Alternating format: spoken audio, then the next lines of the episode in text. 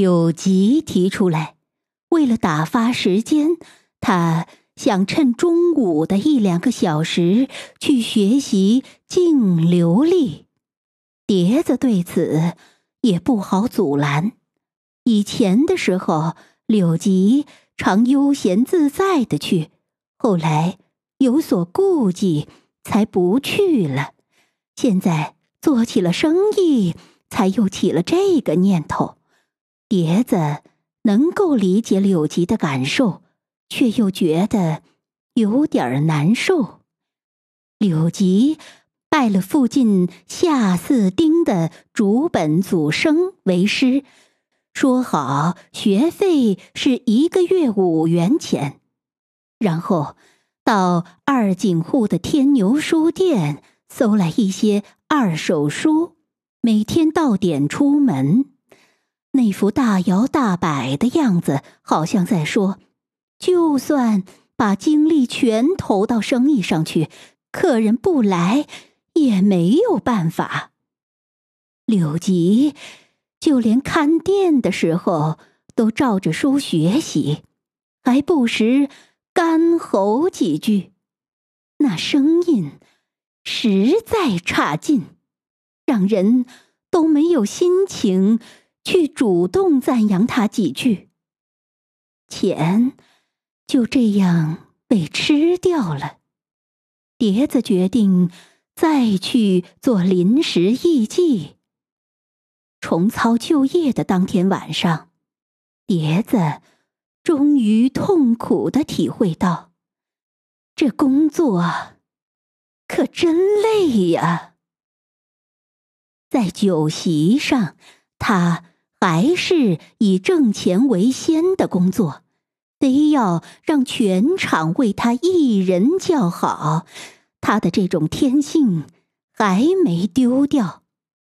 只要碟子傍晚一出门，柳吉就会赶紧关掉店门，跑去二井户的市场，在小摊上买什锦菜饭和咸酱汤吃，还会配着酸甜口味的凉拌贝壳喝酒。付过六毛五的账后还觉得便宜，接着又到一家名为一番的咖啡馆，点些啤酒和水果，豪爽的给他中意的女士付小费。这样一来，十天的收入转眼就飞走了。虽说靠着碟子临时艺伎的工作好歹维持着生计，可柳吉花的实在太多，欠剃刀批发店的钱也越积越多。坚持了一年之后，好在有人肯买，他们终于决定把店关掉。两天的关店大甩卖，挣来的一百多元和转让店铺的一百二十多元加在一起，共有二百二十多元。他们还清了欠批发店等处的款子后，剩下的连十元都不到了。他们连借间二楼小屋的房租都预付不出来，因此找了很久的房子。这期间，他们因常常出入阿金那里而认识了一个和服的行脚商。他说，我们家的二楼空着，碟子小姐要租的话，房租什么时候都好说。多亏这样，他们才在飞田大门前街的小巷里借住了下来。柳吉照旧去学净流利，还常去附近一家挂着红色门帘、一杯咖啡五分钱的咖啡店消磨几个小时。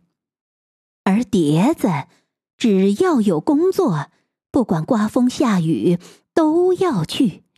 他在临时艺伎中也算老面孔了。如果成立一个工会，碟子肯定能当上干事，就连年龄比他大的都要称呼他为碟子姐姐。可这也没什么可得意的。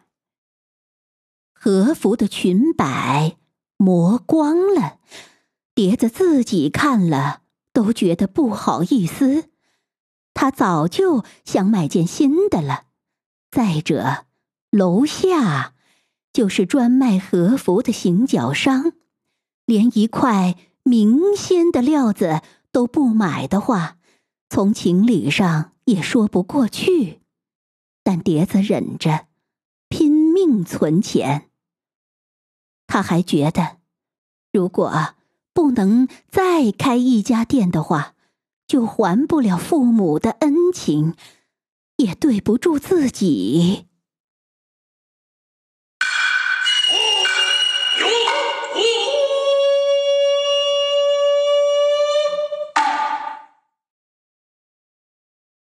过了三年，总算存够了两百元。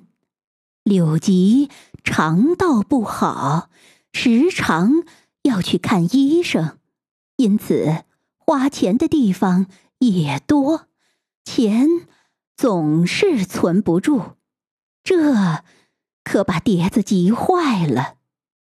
等到有了两百元，他找柳吉商量说：“难道没什么赚钱的生意了吗？”柳吉根本不感兴趣，只说：“靠那些小钱，又能干些什么？”一天，他在飞田的花街柳巷里转瞬就花掉了其中五十元钱。妹妹马上就会招一个上门女婿来管理梅田新道家里的生意。这个传闻四五天前传到了柳吉的耳朵里，虽说碟子早就预料到柳吉会因此郁郁寡欢，可一天之内把钱全花在妓女身上，也着实让他愕然。柳吉耷拉着脸刚一回来，碟子就抓住他的领子，猛地将他按倒在地，然后骑在他的身上，使劲儿地掐着他的脖子。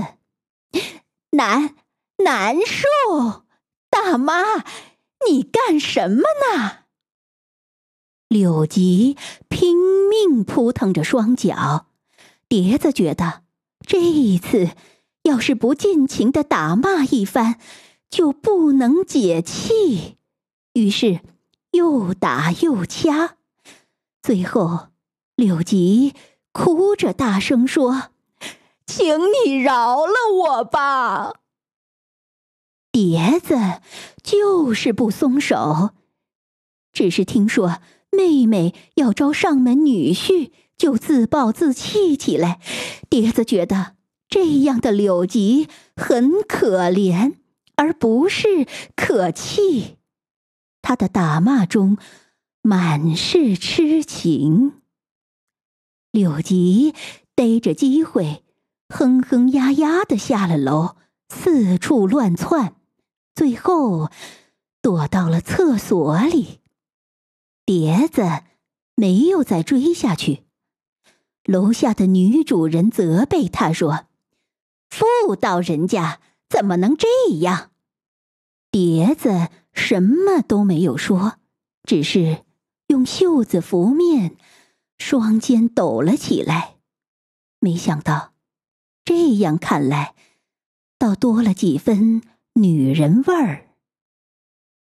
女主人的丈夫比她年龄小，她以前就没说过碟子的好话，每天早晨做味噌汤的时候，只要看到柳吉挽着衣袖在削木鱼，她就想脱口说句：“让老公干那种事，好吗？”她不知道，柳吉只是嘴巴挑剔，为了做出自己喜欢的味道，才亲自动手削木鱼的。